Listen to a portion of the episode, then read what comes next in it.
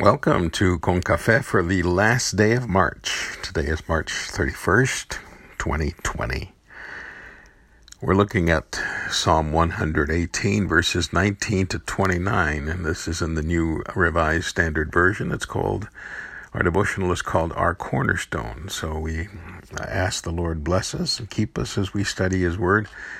And I'll begin with verse uh, 19. The psalmist says, Open to me the gates of righteousness, that I may enter through them and give thanks to the Lord. This is the gate of the Lord, the righteous shall enter through it.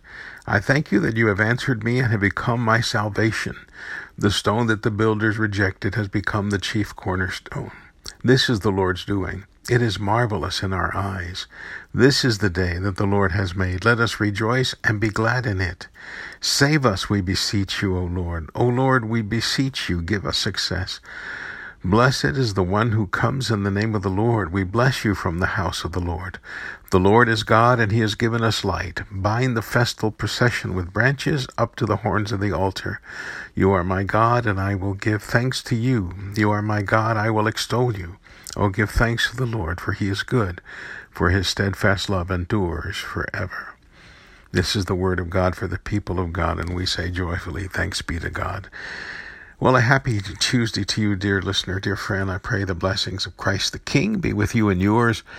I pray calm and peace be traits reigning in your life and in your home.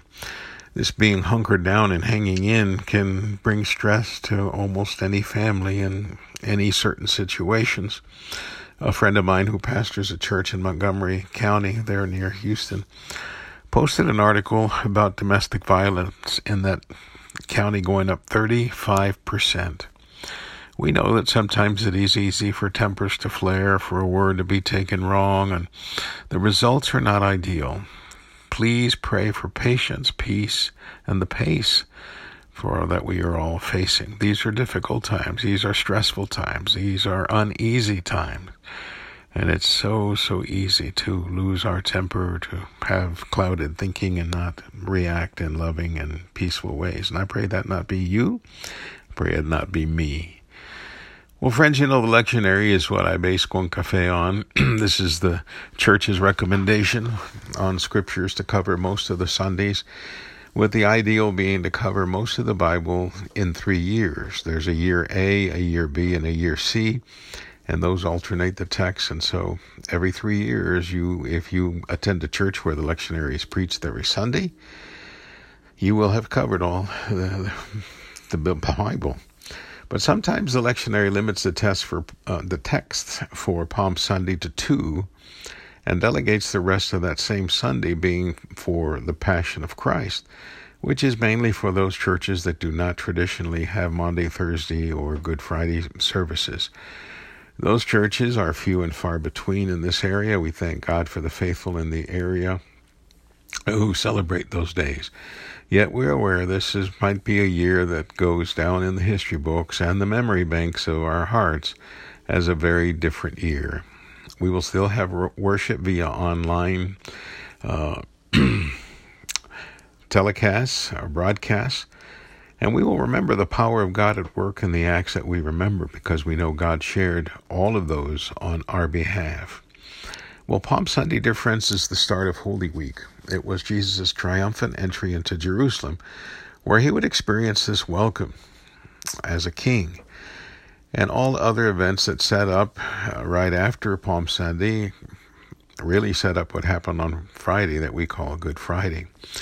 Its impact and lasting power is that God has foretold the coming of this day through the prophets and the psalmist.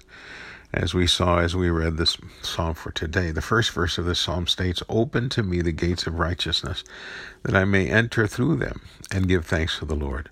Interesting that years before this event even took place, the Son of God is asking for entrance into his beloved city of Jerusalem. It makes me think of the stories we have heard through the years of Jesus asking to be into, invited into some churches. You've heard stories, you've heard illustrations. Uh, you may even have seen short uh, little movies on social media about that because some churches just don't have room for Jesus. Some don't even have room for God. We may think that funny or strange, but in some cases, friends, I'm telling you the truth. it may be very true for those churches, and it's indeed a sad situation. And the city of Jerusalem was not known for always inviting God into it.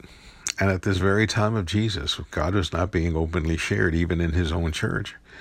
It was, as later in the epistles it says, in the fullness of time, that God acted in this way. Such was the need of the day and the need of the people who were hungry and thirsting for God.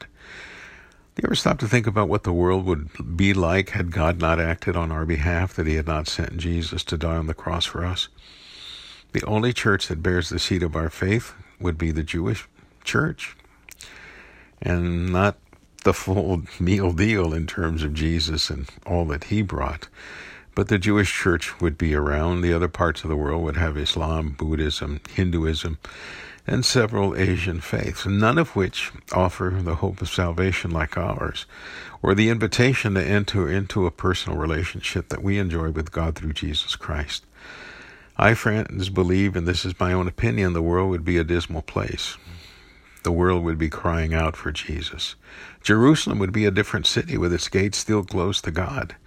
Once the gates open, into them walked the cornerstone of faith, as the psalmist called him who is Jesus. Jesus is the cornerstone of our faith. And this was because of God's action, a marvelous work in our eyes. That day becomes the one to which we say, This is the day the Lord has made. Let us rejoice and be glad in it. If only the people truly and fully understood what Palm Sunday was all about. Only we knew how powerful it is. And I think most of us do. Let, let us not forget. But it's interesting how the psalmist knows to ask years and years before for God to save them. And he knows that the one who comes in the name of the Lord is the one they were expecting. And his written words, the psalmist's written words, become part of the chant the crowds lifted to Jesus. Blessed is he who comes in the name of the Lord. The words had come true, and though Jesus, and through Jesus, the world took a turn for the better in a radical way. You and I, friend, are better off because of it. Let's pray. Heavenly Father, again, we are thankful for all you have done on our behalf. The world is a better place because of your Son, Jesus.